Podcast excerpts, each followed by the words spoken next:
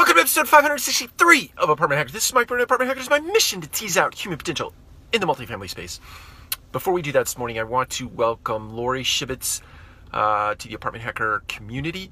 Uh, thank you, Lori. Uh, if you have any questions in the future, please ask them, and I will try to answer them on future episodes.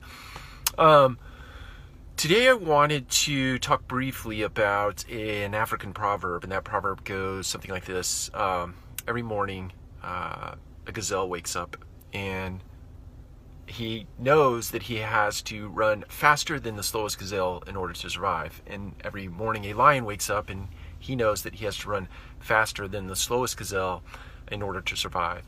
And it doesn't matter if you're a gazelle or a lion, every day when you wake up, you need to start running.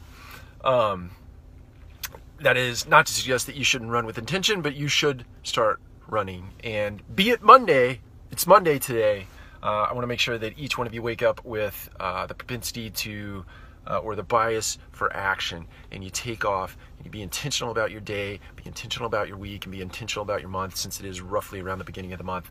Uh, be that lion, be that gazelle, but run as fast as you can intentionally and get what you want. Take care. We'll talk to you again soon.